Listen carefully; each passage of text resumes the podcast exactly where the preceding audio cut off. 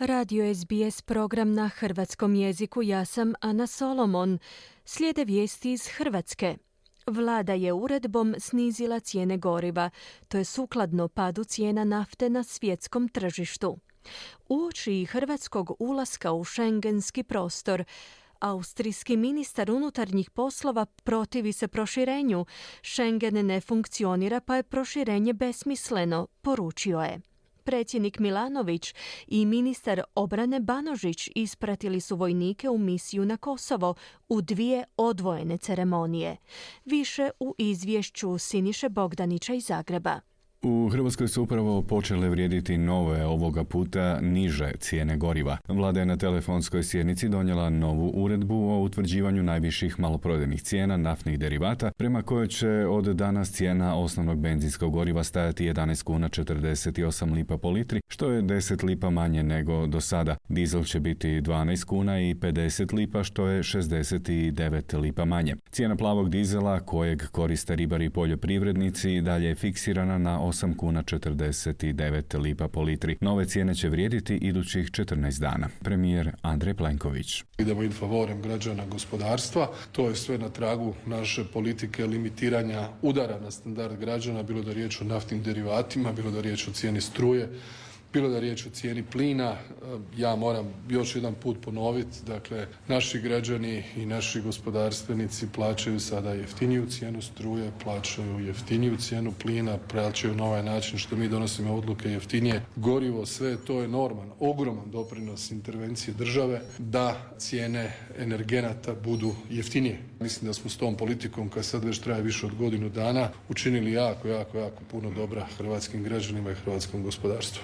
Hrvatska bi trebala s prvim danom iduće godine ući u šengenski prostor, što bi značilo da bi se praktički ukinuli granični prijelazi prema zemljama Europske unije, a pojačao nadzor granice prema zemljama koje nisu članice Unije. No ako je pitati austrijskog ministra unutarnjih poslova, to se ne bi trebalo dogoditi. Gerhard Karner iz Austrijske narodnjačke stranke ponovio je svoju skepsu glede proširenja šengenskog prostora. Situacija na granici koja je za lokalno stanovništvo neizdrživa pokazuje da Schengen u načelu ne funkcionira i da je zato proširenje ovog prostora besmisleno, rekao je Karner prilikom obilaska austrijsko-mađarske granice. Dodao je da je samo u pokrajini Gradišće koja graniči s Mađarskom ove godine zabilježeno 74.291 izbjeglica koje su došle iz neke od zemalja Europske unije u kojima protivno takozvanom Dublinskom načelu nisu registrirani. Građani s pravom priželjkuju da se provodi vraćanje na samoj granici, to međutim kod podnošenja zahtjeva za azilom nije pravno moguće, objasnio je Karner u pograničnom mjestu Klimpuh u blizini Železnog.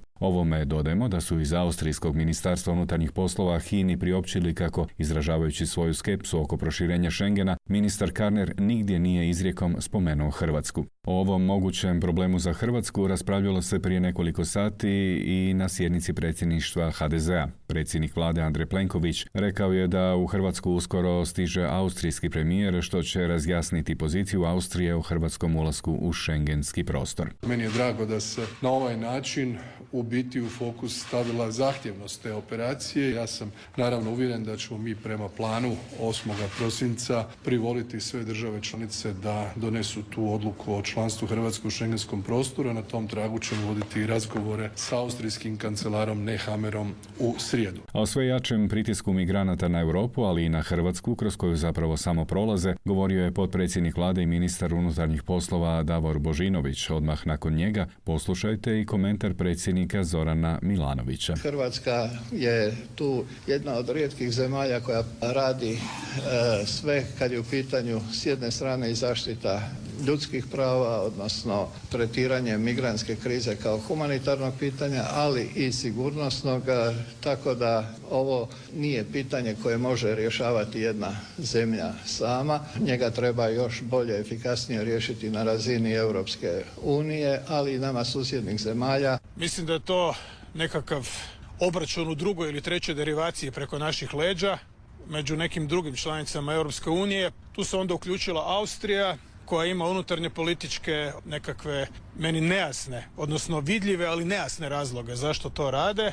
Sve u svemu nije dobro. Ove godine u Hrvatsku ušlo 36 tisuća migranata, što predstavlja povećanje za 145%. Hrvatska je jedna od rijetkih zemalja koja poduzima sve što se tiče sigurnosti i zaštite ljudskih prava, kazao je ministar Božinović. Hrvatska bilježi povećanje broja migranata iz onih zemalja koje do sada nisu registrirane na pravcima na kojima se Hrvatska nalazi, kao što je primjerice Afrička država Burundi. S obzirom da Hrvatska nije krajnja destinacija, mnogi od pristiglih migranata ne žele podnijeti zahtjev za azil u Hrvatskoj. Njima se izdaju rješenja o napuštanju europskog gospodarskog prostora u roku sedam dana. U tu kategoriju spadaju i oni kojima gradovi Zagreb i Rijeka pružaju elementarnu humanitarnu pomoć u vidu tuševa i obroka, međutim to su ljudi koji jednostavno žele ići dalje, kazao je ministar. Da bude jasnije, kod Zagrebačkog paromlina nedaleko glavnog kolodvora postavljena su dva šatora i sanitarni kontejner kako bi se migrantima u tranzitu omogućili humaniji uvjeti prilikom boravka u Zagrebu u zimskim mjesecima, priopćili su i Zagrebačke gradske uprave, a šatori su nedavno postavljeni i kod Riječkog željezničkog kolodvora.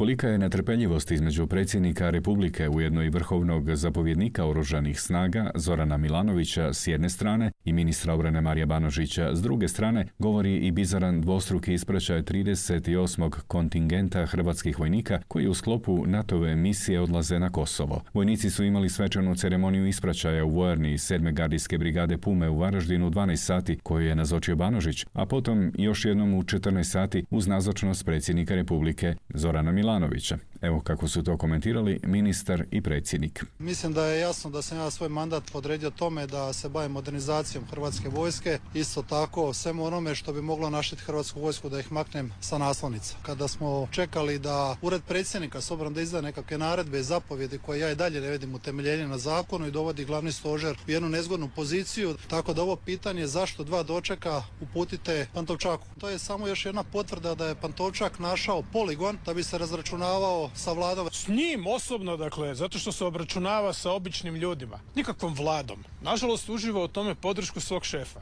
Broja jedan. Ili šefa. Gervasiusa. Nikakav poligon.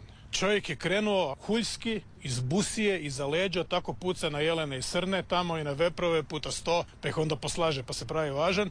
Tako je upucao zapovjednika počasno zaštitne bojne, nije bio na listi za izdvajanje, sve je to sud utvrdio. I sad vi mene pitajte je li meni neugodno. Meni je žao što su vojnici stajali sad dva duže, to su prekaljeni ljudi i profesionalci, ali nema potrebe da stoje dva puta, a onda to možemo nazvati nekom vrstom sitne prevare, odnosno generalne probe, ali generalne samo zato što su to bili generali, jer on je general era nostra stramotta. Jučer smo govorili o tome da će neke škole u Hrvatskoj po odobrenju ministra obrazovanja Radovana Fuksa prekidati ili skraćivati nastavu, a zbog praćenja utakmica hrvatske reprezentacije na svjetskom nogometnom prvenstvu u Kataru. Brojni portali su ad hoc anketirali svoje čitatelje pa su iznijeli zaključke kako hrvatski građani ipak, usprkos onoj glasnoj manjini, ne podržavaju takvu ideju koju je sinoć komentirao i premijer Andrej Plenković. Oni koji to žele ili se tako dogovore u smislu ravnatelja, učitelja, profesora da eventualno moguće gledanje utakmice koji ne rade normalno. Ako budu gledali utakmicu onda će tih dva sata nadoknaditi u nekom drugom terminu. To je sve.